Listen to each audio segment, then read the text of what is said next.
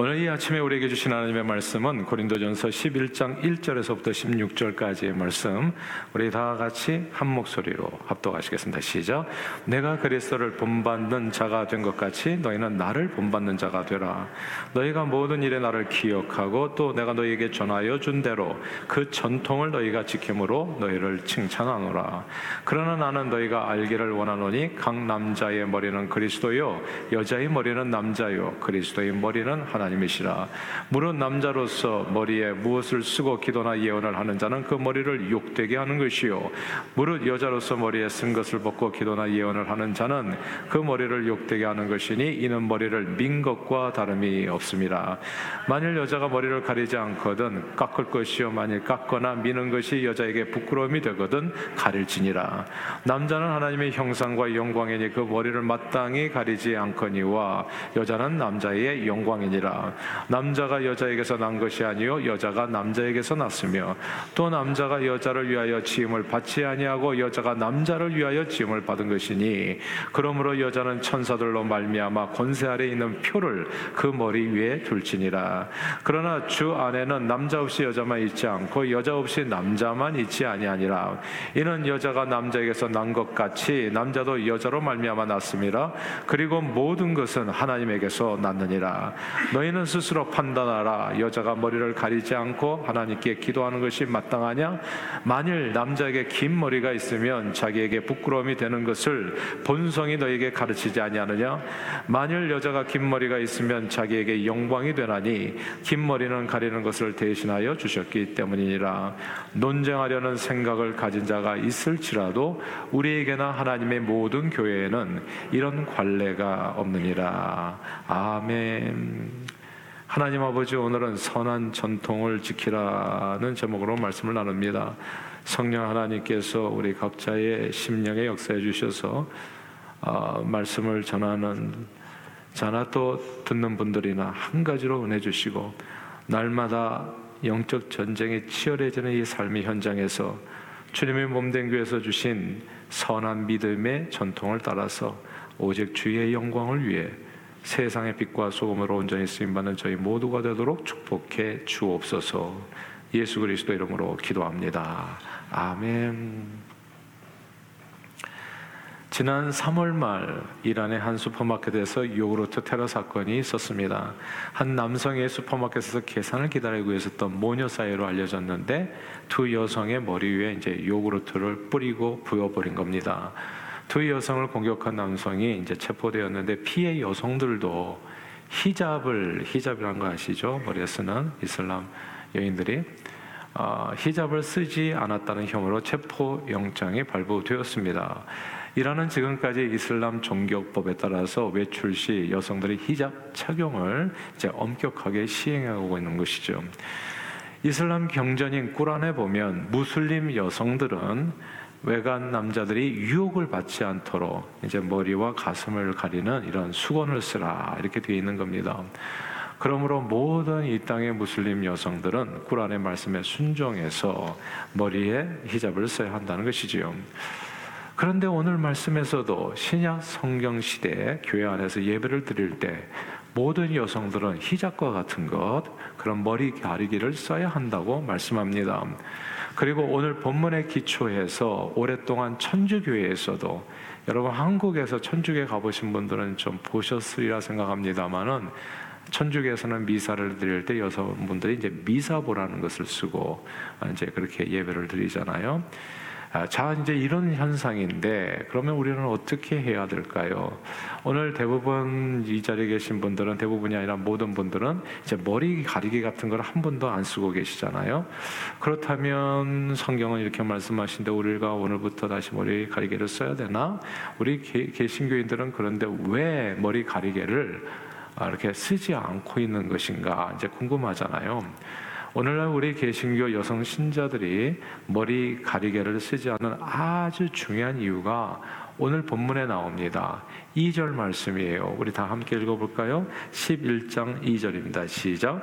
너희가 모든 일에 나를 기억하고 또 내가 너희에게 전하여 준 대로 그 전통을 너희가 지킴으로 너희를 칭찬하노라. 아멘. 여기서 내가 너희에게 준 전통이라는 구절을 주목할 필요가 있습니다. 영어로는 이 전통이라는 단어가 tradition 이렇게 얘기하잖아요. 이 단어로. 근데 헬라어 원어는 파라도세스 이렇게 되어 있습니다. 이 전통이라는 단어는 예수님께서 장로들의 전통을 따라서 장로들의 유전에 의하면 뭐 이런 얘기들 나오잖아요. 성경의 복음서에 그때 사용했던 장로들의 유전이나 전통 뭐 그 단어와 똑같은 단어인 겁니다. 예수님께서는 장로들의 파라도시스 전통으로 인해서 어려움을 많이 겪으셨지요. 그래서 우리가 예수님의 뭐 전, 장로들의 전통으로 어려움을 겪은 것으로 봐서 이 장로들의 전통이라는 게 별로 좋은 게 아니구나. 사람이 만든 뭐가 나쁜 건가 보다 이렇게 생각하기 쉬운데 사실 예수님 시대 장로들의 전통은 구약 모세를 통해서 주어진 그 율법 하나님의 말씀을 어떻게 하면 더 잘 지킬 수 있을까를 연구한 사람들에 의해서 마치 헌법이 있으면 그 아래 시행세칙이 있잖아요. 그 법을 어떻게 하면 더 잘 지킬 수 있는가. 그래서 이제 더 깨알같이 더 자세하게 법을 해석하고 더 법을 풀이하고 그리고 법을 적용할 수 있도록 그렇게 만든 세칙들이라고 볼 수 있죠. 그렇게 만들어진 장로들, 존경받는 사람들에 의해서 만들어져 가지고 대대로 내려오는 어떤 가르침이나 규범을 가리켜서 이제 장로들의 전통이라 얘기한 겁니다.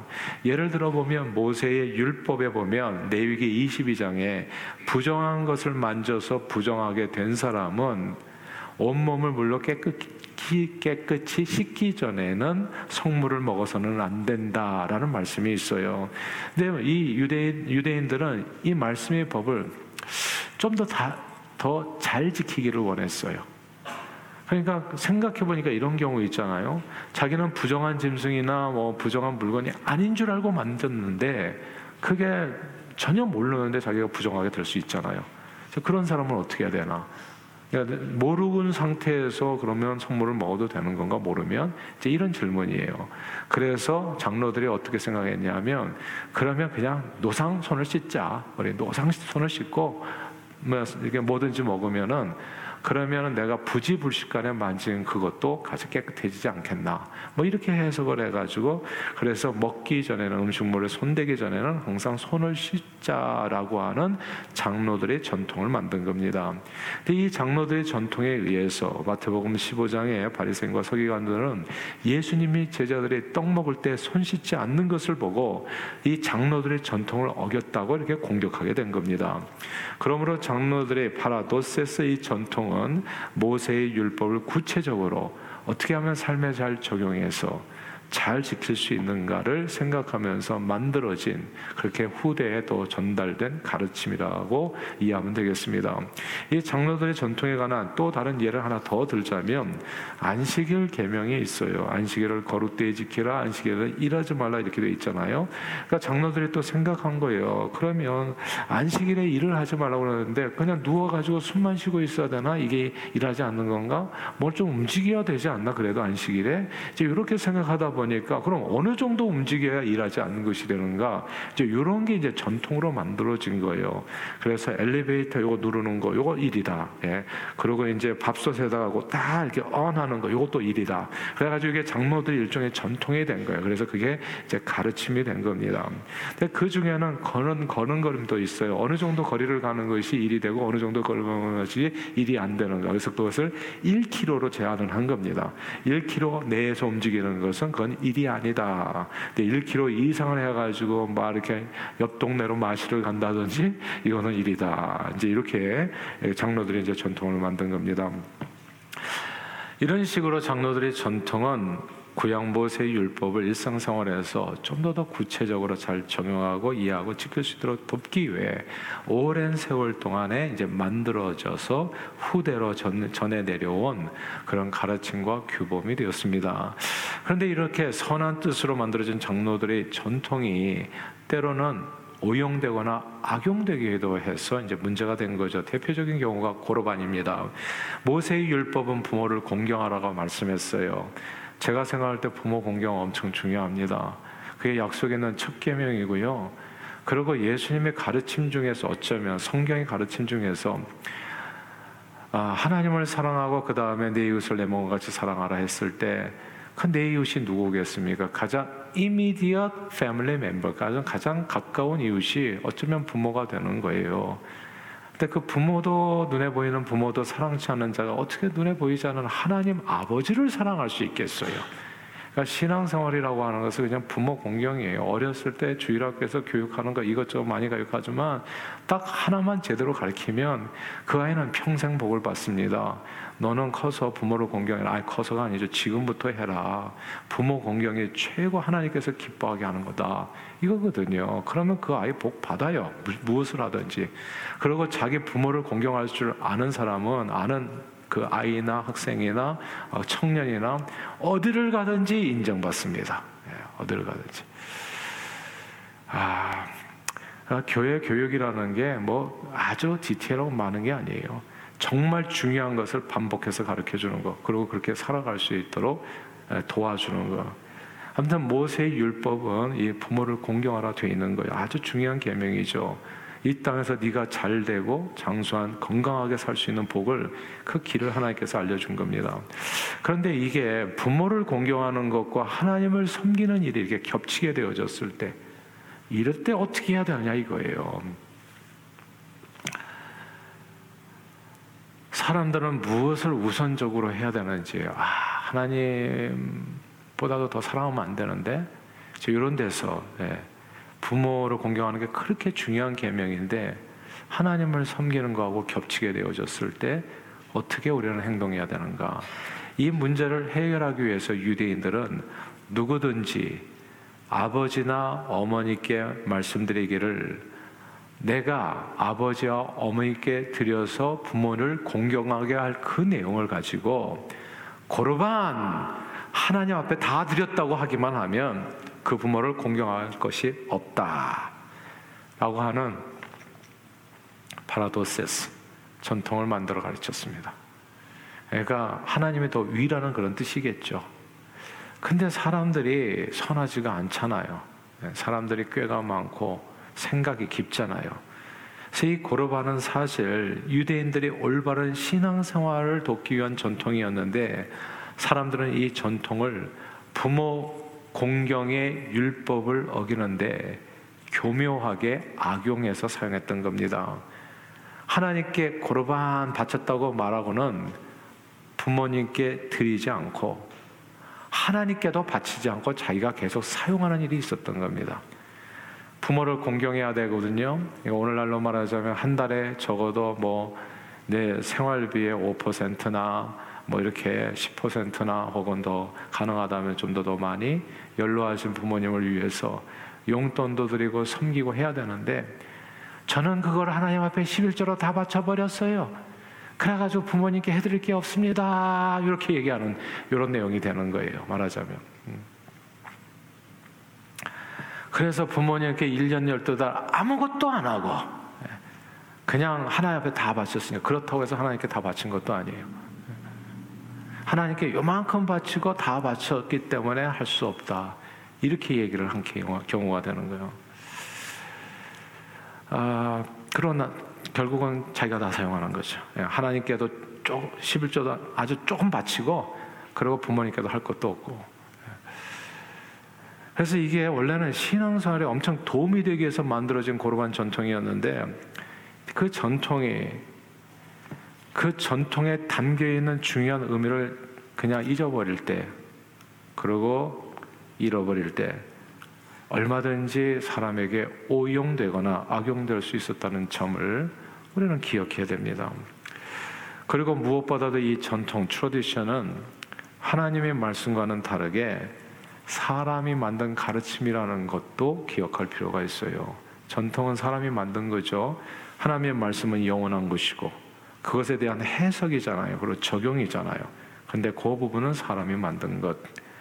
오늘 본문에서 예배 드릴 때 머리에 수건을 쓰는 행위는 사도 바울이 고린도 교회에 전해준 오늘 11장 2절에 보니까 하나님의 절대적인 말씀이다 아니다 아니라 파라도세스 전통인 겁니다. 그리고 신약 성경 시대에 여성들이 머리 가리개를 하고 예배 드리는 것은 매우 아름답고 선한 전통이었어요. 아, 그 당시에는 그 당시에는 지금부터 2000년 전에 그 옛날 신약 성경 시대는 공공 장소에서 여성의 신체 노출을 모두가 대체적으로 삼가는 분위기였거든요. 아니 2000년 전 돌아볼 필요도 없어. 우리가 불과 100여 년 전만 해도 조선, 예? 우리 한국의 조선 땅 2000년 전이 아니라 100여 년 전만 해도 조선 시대 양반집 여성들은 외출 시에 장옷을 입고 다녔잖아요. 이렇게 머리 완전히 가리고. 그러니까 100여 년 전이 아니라 2000년 전을 얘기하자면 그냥 유대인이나 이방인이나 할 것 없이 공공장소에서 여성은 겸양과 예의의 차원에서 이제 머리를 이제 가리는 풍습이 있었던 거거든요. 그런 사회적인 배경 속에서 모든 하나님의 교회들은 함께 모여서 예배 드릴 때 이게 같이 모이는 공공장소잖아요. 여기서 예배 드릴 때 머리를 좀 가리고 드리는 그것이 이게 좀 은혜롭고 세상에서 볼 때도 덕스럽고 그래서 그러기 때문에 파라도스의 전통을 만들게 된 겁니다. 예배 드릴 때 여성들은 머리를 가리는 사도 바울은 그 선한 전통을 고린도 교인들에게 전해 주었고 고린도 교회에는 머리 가리개를 하면서 예배를 드리는 그런 분위기였는데 그 가운데 어떤 분들이 그리스도 안에서 얻은 자유로 이제 나 자유 얻었는데 너 자유 얻었네 예수 안에서 우리 자유 얻었는데 꼭 이런 걸 머리에 거추장스럽게 쓰고 예배를 드릴 필요가 있는가라는 생각에서 수건을 벗어 던지고 우리도 또 낙똑같이 남자들과 같이 아무것도 쓰지 않고 예배를 드리면 어떻겠는가 하는 여성들이 생겼던 겁니다. 이분들로 인해서 고린도 교회가 좀 혼란스럽고 무질서해진 거예요. 그러므로 사도 바울은 고린도 교회 교인들에게 예배 드릴 때 머리 가리개를 하는 이 교회의 전통이 왜 필요한지를 설명해 줄그 어, 필요를 느끼게 된 겁니다.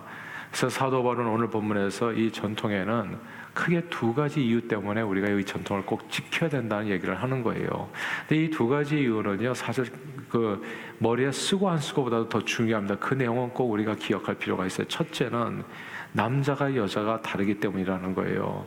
사도 바울은 남자들처럼 머리 가리개를 하지 않 남자들처럼 우리도 머리 가리개를 하지 않겠다고 주장하는 여성들에게 머리 가리개의 필요성을 여성과 남성의 다른 점으로 설명했습니다.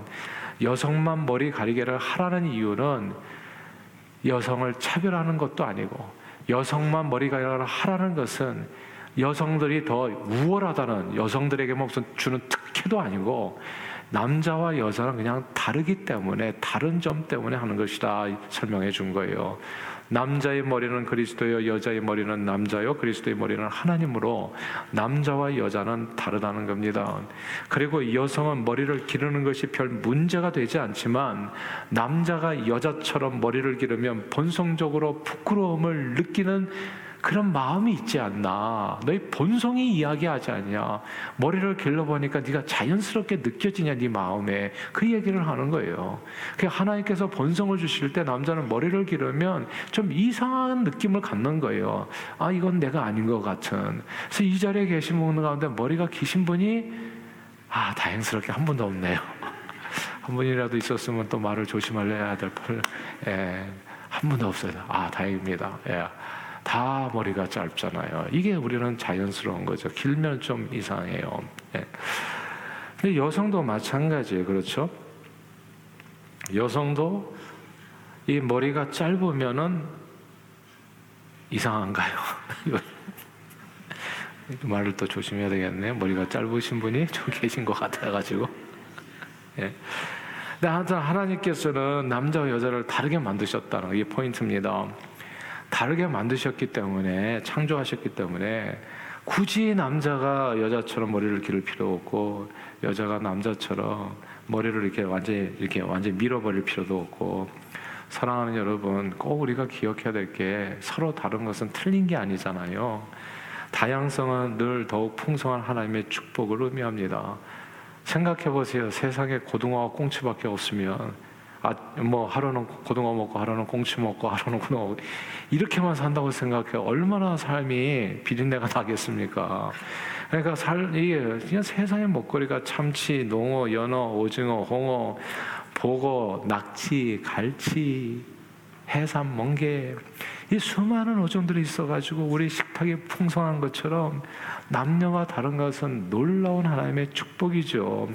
그리고 남녀가 다르기 때문에 그곳에서 다른 곳에서 생명이 풍성하게 잉태하는 것 아니겠습니까? 그러므로 남자가 여자를 부러워해서 여자처럼 머리를 기르고 머리 가리개를 하고 다닐 필요가 없다는 겁니다. 또한 여자가 남자를 부러워해서 머리를 짧게 갖고 예배 시에 머리 가게를 벗어버릴 필요도 없다는 거. 남자는 남자로서 정말 멋있는 존재고 여성은 여성으로서 멋있는 존재니까 서로 서로를 부러워해가지고 뭐 성 전환을 한다든지 수술을 한다든지 이런 어리석은 일을 하지 말라. 그런 내용이 오늘 가득히 가득히 적혀 있는 거예요. 여러분은 하나님께서 주신 그대로 그 몸이 그렇게 아름다운 몸이라는 거, 그 자체로 귀하신 분이라는 것을 설명해 주는 겁니다. 남자와 여자가 다른 것이지 서로 우열을 가리는 존재가 아님을 사도 바울은 오늘 본문에서 다시금 리인포스 해줘요. 그것이 11장 11절 12절 말씀입니다. 한번 읽어볼까요? 11장 11절 12절 말씀 시작. 그러나 주 안에는 남자 없이 여자만 있지 않고 여자 없이 남자만 있지 아니하니라. 이는 여자가 남자에게서 난 것 같이 남자도 여자로 말미암아 났음이라. 그리고 모든 것은 하나님께로 났느니라. 아멘. 주 안에서는 남자 여자 차별 없이 모두 하나님의 존귀한 형상을 하나님으로부터 나온 그런 지음받은 존재이기 때문에 예배 시에 여성들이 머리 가리개를 하는 것은 여성이 남성보다 열등하기 때문은 아니다라는 말씀이죠. 단지 남자와 여자가 다르기 때문에 여성은 예배 시에 머리 가리개를 하는 것이다. 남자와 여자는 다릅니다. 그리고 이런 아주 자명한 사실을 요즘은 이런 얘기를 사실 옛날 한 10년 전, 아니 30, 20, 30년 전만 해도 이런 얘기를 설교석상에서 할 필요를 못 느꼈어요. 근데 요즘은 할 필요를 느껴요, 자꾸. 세상이 너무 복잡해져 가지고. 이런 어찌 보면 매우 자명하다는 사실을 그 어느 때보다도 우리는 우리 자녀들에게 요즘은 진짜 많이 강조해 줄 필요가 있는 진리가 된 거예요. 하도 여자처럼 되려는 남자들이 늘어나고 있고 남자처럼 되려는 여자가 많아지는 이 혼란한 세상 속에서 제발 남을 흉내내거나 다른 사람이 되려고 하지 말고 우리 각 사람은 남자는 남자로서 멋있고 여자는 여자로서 아름답고 귀하다는 것을 우리는 우리 자녀들이 한 살이라도 어릴 때부터 마음에 새겨지도록 가르쳐 줘야 되는 겁니다. 사실은 하나님께서는 남자와 여자를 창조하셨습니다. 신약 성경 시대 교회들은 그래서 남녀가 다름을 appreciate 하게 하기 위해서 예배 시에 여성은 머리 가리개를 착용하게 했었던 겁니다. 남자와 여자가 다르다는 거. 이 다름을 감사하는 저 여러분들 다 되시기를 바래요. 다르기 때문에 가리개를 쓰게 한 것이지 차별이 아니다는 거 그게 첫 번째 이유입니다. 두 번째, 여성이 예배 중 머리 가리개 쓰게 한 이유는 교회의 덕을 세우기 위함이었습니다. 오늘 본문 말씀인데요. 11장 6절 말씀 읽겠습니다. 11장 6절 읽어볼까요? 시작. 만일 여자가 머리를 가리지 않거든 깎을 것이요. 만일 깎거나 미는 것이 여자에게 부끄러움이 되거든 가릴지니라. 아멘. 우리는 여기서 바울이 여성이 예배드릴 때 머리 가리개를 하지 않는 그것을 마치 자기 머리를 깎거나 미는 것과 같은 행동으로 비유했다는 사실을 주목해야 됩니다. 머리 가리지 않는 것은 마치 뭐와 똑같으냐면 머리를 깎인 거나 머리를 민 상태와 같다. 이렇게 비유한 거거든요. 이게 무슨 얘기냐면요. 신약 성경 시대에 고린도에서 머리가 짧은 그러니까 그 옛날에 머리가 짧은 여성은 좋은 경우가 아니었어요. 예. 머리가 짧은 여성. 오늘날은 그게 흠이 안 되니까 이게 이제 문화적으로 환경적으로 많이 바뀌었기 때문에 이게 이제 좀 해석이 또 적용이 좀 달라질 수 있는 부분이 있는데 옛날에는 여성이 머리가 짧은 경우는 그냥 한마디로 수치스러운 경우예요. 아니 오랜 옛날을 생각할 필요도 없어요. 불과 수십 년 전 한국만 해도요. 우리 가정에서도 우리 딸들이 우리 오남매 세 명이었잖아요. 그러니까 말을 안 들면은 가만 보니까 우리 아버님의 비장의 무기가 딴 게 아니에요. 이리 와라 해가지고 그냥 가위를 들고서 머리를 싹둑 잘라버리는 거예요. 그 그러면 그게 진짜 마치 머리가 잘린 것처럼 그냥 통곡을 하고 그러니까 이게 말을 안 들고 또 이렇게 그냥 만나지 만나는 또 이렇게 남자애들 쫓아다니고 그러면 아버지가 화가 나셔가지고 가장 큰 형벌이 머리를 짧게 자르 잘라주는 거예요 강제로. 근데 이게 비슷한 일이 성경 시대에도 있었다는 거. 그러니까 여성의 머리가 짧은 경우는 포로가 전쟁 포로가 됐거나 그리고 간음죄로 징벌을 받을 때 머리를 잘랐습니다. 그러니까 이게 누가 봐도 수치스러운 증거를 머리에 남긴 거예요. 못 돌아다니게. 그리고 여성의 노예나 또 이렇게 몸을 파는 경우에 있어서도 머리를 짧게 깎았던 겁니다. 그러므로 바울이 예배 중에 머리 가열하자는 그 여성들에 대해서 마치 머리를 깎거나 민, 민 여성과 같다 이렇게 비유한 것은 그 행동에 그만큼 덕스럽지 못하고 수치스럽다는 의미로서 전한 말씀인 겁니다. 당시 세상 사람들은 모두 공적인 모임에서는 진짜 머리 가리개를 하고 있는데 함께 모여서 거룩한 하나님께 예배드리는 그런 공적인 장소에서 여성들이 머리 가리개를 하지 않는 것은 누가 봐도 덕스럽지 않고 수치스러운 모습. 왜 세상 사람들에게 손가락질 받는 일을 왜 교회에서 하냐고 이렇게 되는 거예요. 이걸 적용을 하자면 오늘날 보면 정말 교회 우리 성도들이 세상 사람들이 볼 때 상식적이지 않고 그 다음에 진짜 몰상식하게 살아가는 거는 손가락질 받는 것은 해서는 안 된다는 얘기예요. 이 얘기가 그런 것이 교회의 전통이라는 뜻입니다. 예수 이름 때문에 손가락질 받는 것은 얼마든지 해야 돼요. 예수 이름으로 고난받는 것을 두려워해서는 안 돼요. 을을 위하여서 핍박을 받는 것은 오히려 복이 있는 행동이에요. 근데 의를 위해서 핍박을 받거나 복음 때문에 핍박을 받는 것이 아니라 진짜 몰상식한 행동으로서 욕을 먹는다면 그건 하나님의 영광을 가리는 일이 되겠죠. 그래서 그렇게 살지는 말아라라는 뜻입니다. 이게 세상에서도 안 하는 일을 왜 교회 공적인 모임에 와가지고 사람들에게 손가락질 받는 일을 갖다 해야 되는가? 머리 가리개를 하십시오. 이게 무슨 뜻이냐면 그 머리 가리를 안 하는 것은 창기는 안 하는 일이다. 그러니까 세상에서 진짜 손가락질 받는 여성들 그 왜 교회 교인들이 그런 모습으로 세상 사람들에게 비춰야 되는가 이제 이런 얘기가 하는 겁니다. 그러나 지난주 고린도전서 10장 23절 33절 이하에 우리가 같이 말씀을 나눴잖아요. 바울 사도가 뭐라고 얘기합니까? 크리스, 크리스천의 삶의 원리를 얘기해 줬어요. 우리는 먹든지 마시든지 무엇을 하든지 하나님의 영광을 위해서 살아야 되는데 주의 영광을 위해서 살아야 된다고요. 우리의 선한 행실을 통해서 세상 사람들로 하여금 하나님 앞에 영광을 돌리게 해야 되거든요. 근데 우리의 선한 행실이 아니라 우리 진짜 몰상식하고 부족한 모습을 통해서 하나님의 영광을 돌리는 게 아니라 하나님 이름을 욕되게 한다면 그게 진짜 우리가 크리스천으로서의 삶이 될 것인가 이게 고민인 거예요. 그래서 먹든지 마시든지 무엇을 하든지 하나님의 영광을 위해서 영원 구원을 위해서 남의 유익을 구하며 덕 세우기에 힘쓰라. 그것이 지난주의 교훈이었거든요. 그리스도인의 모든 행동 원리는 우리에게 모든 것을 행할 수 있는 자유가 있어요. 머리를 깎든지 풀든지 뭐 길러든지 우리에게 남자도 머리를 길를 수 있고 뭐든지 할 수 있어요. 다 자유다 자유. 그러나 그 자유를 가지고 정말 하나님의 영광을 가리는 일을 해서는 안 되지 않는가. 그 자유를 가지고 모든 것이가 하나 모든 것이 유익하게 하는 것이 아니야 모든 것이가 하나 모든 것이 덕을 세우는 것이 아니기 때문에 많은 사람의 영혼을 구원하기 위해서 남의 유익을 구하며 덕을 덕을 세우기에 힘쓰라. 이것이 크리스천의 행동 원리라고 말씀해 주신 거거든요. 예수 안에서 자유를 얻은 그리스도인들은 사실 머리 가리개를 할 수도 있고 하지 않을 수도 있어요. 그리고 예배 중에 머리 가리기를 안 했다고 해서 구원 못 받는 것도 아니에요. 그건 구원의 문제하고 완전히 다르죠. 그러나 세상 사람들도 하지 않는 무례하고 약간 상스러운 행동을 그리스도인들이 한다면 불신자나 혹은 믿음이 연약한 사람들이 예수 신앙에 대해서 잘못된 생각을 갖거나 실족할 수 있잖아요.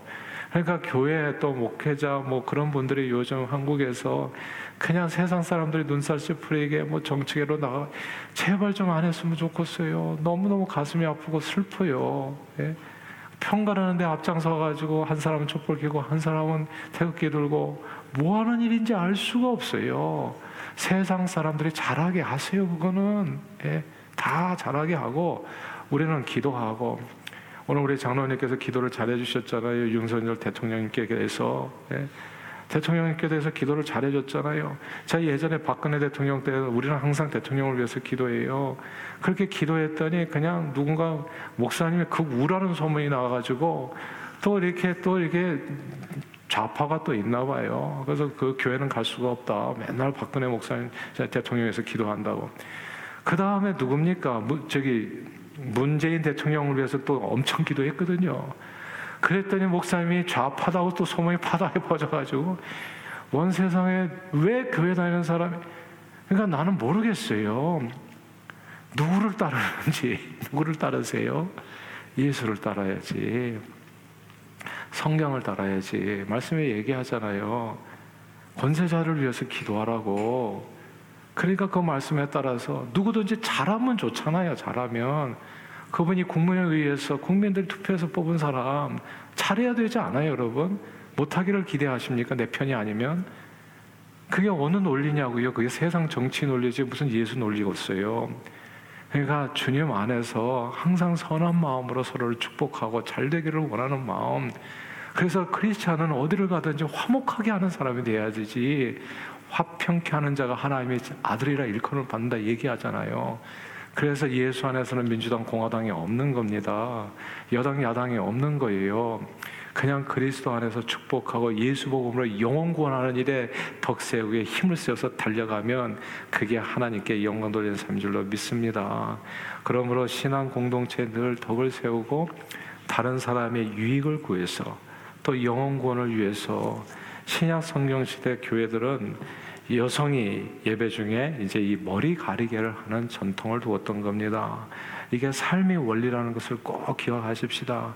그런데 여기에서 우리는 한 가지 잊어서는 안 되는 사실 하나 또 있어요. 그게 뭐냐면 이 교회 공동체를 위해서 이 덕스런 전통을 누가 만들었을까? 이게 궁금하잖아요.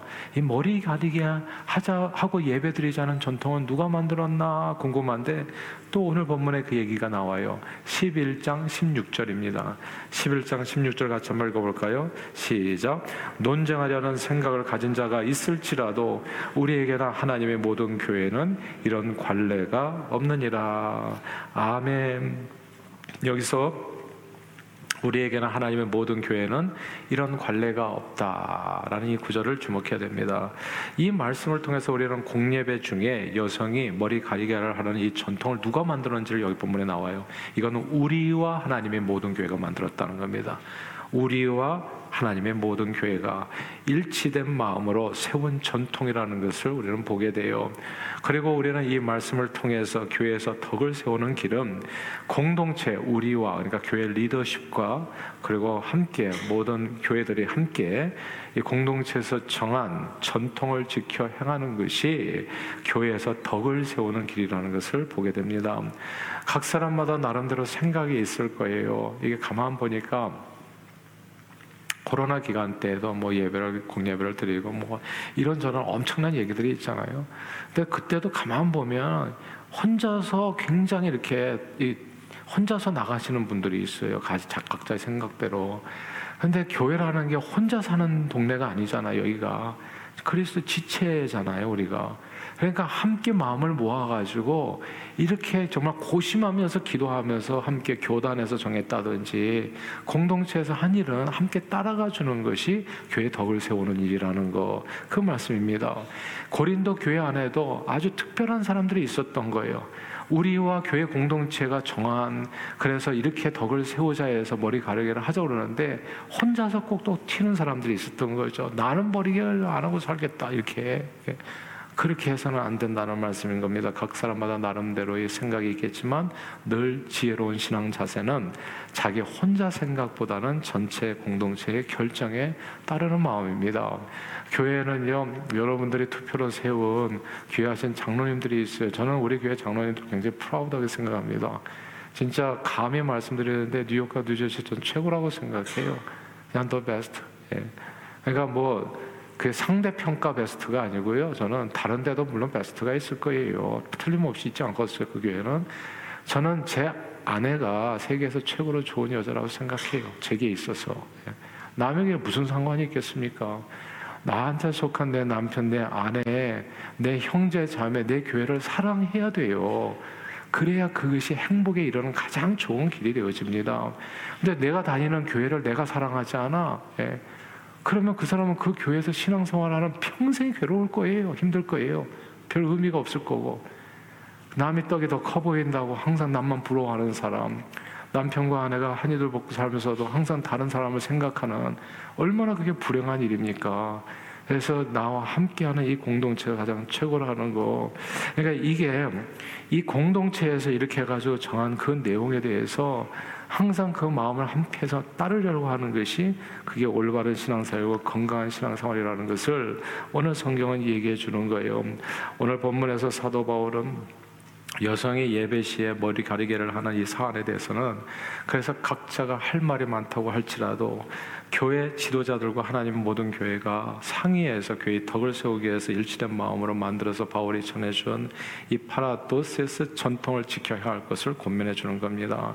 그러니까 교회에서도 사실 교회 교인들이 투표해서 세운 장로님들이 사실 열심히 기도하면서 어떤 길들을 갖다가 결정해요. 그리고 교회의 어떤 전통을 결정해 나가거든요. 그러니까 우리 교회에도 이렇게 전통이 있어요 나름대로 이런 내용들을 장로님들을 같이 여러분들이 또 이렇게 아, 마음을 모아서 세우신 분들이니까 함께 말을 잘 듣고 그리고 거기에 따라서 따라주는 거 이것이 아름다운 신앙 자세의 모습이 될 수 있다라고 하는 내용이 오늘 본문의 내용인 겁니다. 오늘날 오늘 본문에 나오는 것처럼 믿는 여성들이 예배 드릴 때 머리 가리개를 쓰는 전통은 오늘날에는 사라졌어요. 머리 가리개를 안 쓴다고 덕을 세우지 못하는 세상이 더 이상 아닙니다. 오늘날에는 머리 가리개를 쓰면은 덕을 해치게 돼 있어요. 그러니까 어, 성경에 있으니까 내일부터 다음부터는 내가 머리가리를 써야지 그러면 덕을 해치는 겁니다. 이게 그러니까 시대를 역류하는 거죠. 그리고 교회 경전 이 의미를 이해하지 못하는 거예요. 그래서 천주교에도 더 이상 여러분 이제 머리 안 씁니다. 한국 교회만 유독 쓰다가 이제 한국 교회도 점점 점점 젊은 세대에는 이제 미사월을 벗고 있어요.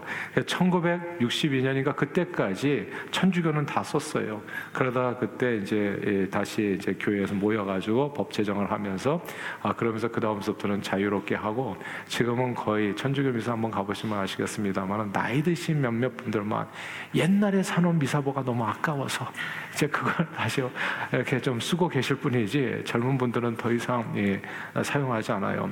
그런데 지금도 어느 교회를 가면 여성들 전체가 미사보를 쓰는 데가 있어요. 그러니까 수건을 미사보가 아니라 그게 이단 교회입니다. 하나님의 교회라고 하는 이단 교회가 있어요. 안상홍 하나님의 교회라는 그 안상홍 씨가 자기가 하나님이라고 얘기한 거거든요. 자기가 아, 저기 저 불멸이 존재라 얘기했는데 죽었어요. 그러고 나서 이제 어 하나님 아버지가 죽었네. 그러면 하나님 어머니 그래서 부인이 이제 하나님 어머니가 되셔가지고 이제 또 이제 교단을 이끌어가고 있죠. 거기 그 이제 특징이 이제 이겁니다. 그러니까 미, 이거 머리에 수건을 쓰니까 수건 쓴 교회를 보시거든 당장 도망쳐 나오는데요. 이거는 아니구나. 예. 얼른 도망치면 돼요. 네. 그런 데 가시면 진짜 큰일 나요. 그래서 이게 교회 덕을 세운다는 면에서 전통이 만들어졌다는 것을 이해하시면 이게 하나 이 말씀을 어떻게 우리가 따라서 순종해야 될까 지혜를 얻게 되는 거죠. 그리고 그러나 예, 또 다른 신앙 전통이 우리에게 있다는 사실을 우리는 잊어서는 안 됩니다. 특히 한인 교회들에게 있는 아름다운 신앙 전통들이에요. 우리 한인 교회는 제가 이렇게 세상 그래서 꼭 다녀보세요. 세상 다녀보면 세상에 다 우리 한국인처럼 신앙생활 하지 않아요. 각자 나름대로 신앙생활을 합니다. 예, 각자 그 공동체 나름대로 그 공동체의 덕을 세울 수 있는 방법으로 신앙생활을 해요. 근데 한국인들은 신앙생활에 진짜 독특한 부분들이 있어요. 우리에게 주시는 아름다운 전통이 있어요. 우리 한인교회는 술, 담배, 도박, 마약을 하지 않는 아름다운 전통이 있습니다. 우리는 술하지 않아요. 그리고 담배도 안 피워요. 예. 근데 이것 때문에 제가 대학교 때 친구들이 있었는데 일곱 명 항상 몰려다녔었는데 하나 애가 천주교고 내가 이제 기독교인데 기독교가 인기가 없어요. 천주교회는 술 담배를 다 하거든요. 아, 우리 신부님도 한 잔씩 하시고 또 이렇게 또 담배도 잘 피시고 서로 주거니 받거니 그러니까 거기가 인기가 많고 기독교는 인기가 없어요. 그러니까 저는 그때는 이제 어렸을 때 신앙도 없었을 때는 아 그게 부럽더라고요. 아, 왜 우리 기독교는 왜 이런 전통을 만들어 가지고 말이지 자유를 다 뺏어 버리고 예. 이렇게 아름다운 음료인 그 술을 못 마시게 했나 그랬는데 제가 생각해 보니까 세상에 세상에 백해무익한 게 술이더구만. 예. 그리고 담배. 폐하고 몸을 망가뜨리는 거. 또 음주운전하다가 또 걸려가지고 또 들어가서 또 예, 문제가 되고 예, 자기도 상하고 남도 상하게 하는 거. 그러니까 제가 깨닫게 된 거예요. 할렐루야. 우리 계신 이 아름다운 전통. 예. 몸도 마음도 다 망가지게 하는 거기에서부터 벗어나게 하는 진짜 이 아름다운 전통 우리가 진짜 영원토록 지켜야 되지 않나. 술, 담배, 도박, 마약을 하지 않은 아주 아름다운 전통이 우리 교회 안에는 있어요.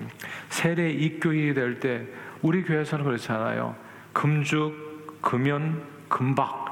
금박이라고 할 때 사람들이 모르더라고요. 이게 무슨 그게 도박 금지입니다. 네. 도박하는 사람은 신자가 못 되는 거예요. 그게 전통이에요, 그냥. 예? 그러니까 그런 이게 세상에서 하나도 도움이 안 되는 제가 너무 답답한 게 옛날에 우리 어르신들 좀 약주도 이렇게 하시고 하는데 아니 근데 이게 어떤 분은 약주 하시고 와가지고 이렇게 조용히 주무시는 분도 있는데 모든 분들이 이렇게 주무시는 게 아니고 어떤 분들은 일단 소리부터 지르고 들어와가지고 그렇게 아이들을 괴롭히는 이 아빠들이 있었어요. 예? 그러니까 우리들은 소원이 뭐냐면 하나님 빕니다 빕니다. 제발 우리 아빠 술 좀 끊게 해달라. 술 좀 끊게. 아니 그 술 드실 돈 가지고 아이들 깎아 사가지고 들어오면 얼마나 좋겠냐고요. 술 드시는 아빠는 깎아를 안 사가지고 와요 집에. 그러니까 이게 아이들하고 사이도 벌어지고 아이들이 아빠를 두려워하게 되고 이게 무슨 망하는 길이냐고요. 그러니까 저는 이 기독교의 개신교의 이 전통이 너무너무 아름다운 거예요. 술, 담배, 도박, 마약. 그걸 다 금하고 거기서 생긴 모든 돈을 자녀들이 뭐 교육비로 그리고 자녀들 깎아 사주는 걸로 자녀들 창경원 같이 그 이제 가족 나들이 가는 걸로 이렇게 사용하면 이게 가정 천국이 아니겠냐고요. 그렇게 양육되는 아이가 나중에 또 아빠가 또 늙으면 또 아버지에게 또 효도한다고요. 이런 아름다운 가정을 만들어가는 게 이게 크리스찬의 전통, 우리 한인 교회의 이런 전통은 절대 저버려서는 안 되는 겁니다. 한인교회 또 동성애는 하나님께서 기뻐하지 않은 죄라는 하나님의 말씀을 지키는 선한 전통에 있어 여기에 지금 UMC 얘기 들으셨을 거예요. United Methodist Church 연합감리교회가 지금 GMC로 나오고 있잖아요. Global Methodist Church로. 근데 그게 기본적으로 이 동성애 코드 때문에 그래요. 한인들은 그 안에서 견딜 수가 없어요. 미국 분들은 그게 괜찮은가 봐요.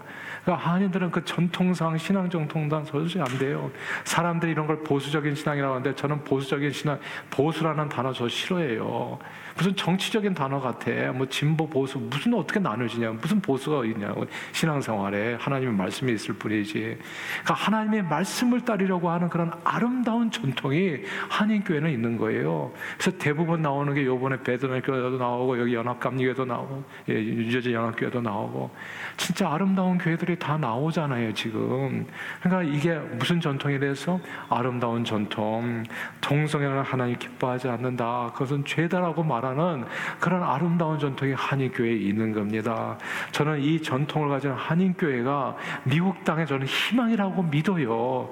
이런 전통을 가진 한인교회가 이 땅을 위해서 기도해서 정말 소돔과 고모라처럼 세상이 더욱더 폐역해지는 이 세상을 그나마 고칠 수 있고 치유할 수 있는 그런 세상의 빛이요 소금이 될 수 있다고 저는 확신하는 겁니다. 너무나 답답하잖아요.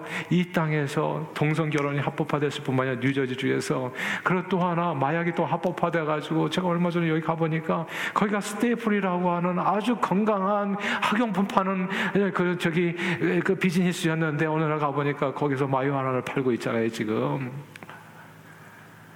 하... 아름다운 전통을 지켜야 됩니다, 여러분. 새벽 기도, 심야 기도, 철야 기도, 우리 교회는 지성소 기도의 아름다운 전통이 있어요. 교구셀 위원회 기관 모이게 정말 힘쓰는 그런 전통이 있고 사랑과 선행을 격려하는 전통. 게다가 우리 교회는 one two three one thousand 비전을 이룬 선교 비전을 가지고 달려가는 이 열정적인 선교 전통이 있잖아요. 이런 전통을 잊어서는 안 된다는 거, 그 얘기하는 겁니다. 물론 이런 전통을 다 지킨다고 구원받는 건 아니죠. 그러나 이런 선한, 선한 전통을 지켜나가면 동성결혼 합법화와 마리화나 합법화로 인해서 영적 전쟁이 더욱 치열하게 벌어지는 이 세상에서 주님의 몸된 교회는 오직 주의 영광을 위해서 세상의 빛과 소금된 사명을 덕스럽게 감당할 수 있었습니다. 그러므로 술, 담배, 도박, 마약, 동성애를 하지 않는 이 선한 전, 전통을 지키고 새벽 기도, 고난 주간, 지성서 기도, 심야 기도의 이 전통을 지키고 사랑과 선행을 격려해서 모이게 힘쓰는 이 전통을 지키고 원터들이 1, 2, 3대가 서로 부모 공경하면서 하나 되어지고 세계 성교 일천교로 온 세상에 이루는 이 전통을 지켜 주의 영광을 위해서 세상의 빛으로 원장하게 쓰임 받는 저와 여러분들이 다 되시기를 주 이름으로 축원합니다. 기도하겠습니다. 하나님 아버지 주님의 몸된 교회를 거룩하게 지켜 주심을 감사합니다. 동성 결혼 합법화, 마약 합법화 등으로 더욱 영적 전쟁이 치열해지는 오늘날 술, 담배, 마약, 도박, 동성애를 금하고 늘 기도에 힘쓰며 원더들의 원따워전 선교 비전을 품고 우리 자녀들을 신앙 안에서 지키며 전도와 선교에 힘쓰는 주님의 몸된 교회의 선한 전통을 지켜야 하여 오직 주님의 영광을 위해 세상에 비추어 희망으로 쓰임받는 저희 모두가 되도록 축복해 주옵소서 예수 그리스도 이름으로 기도합니다. 아멘.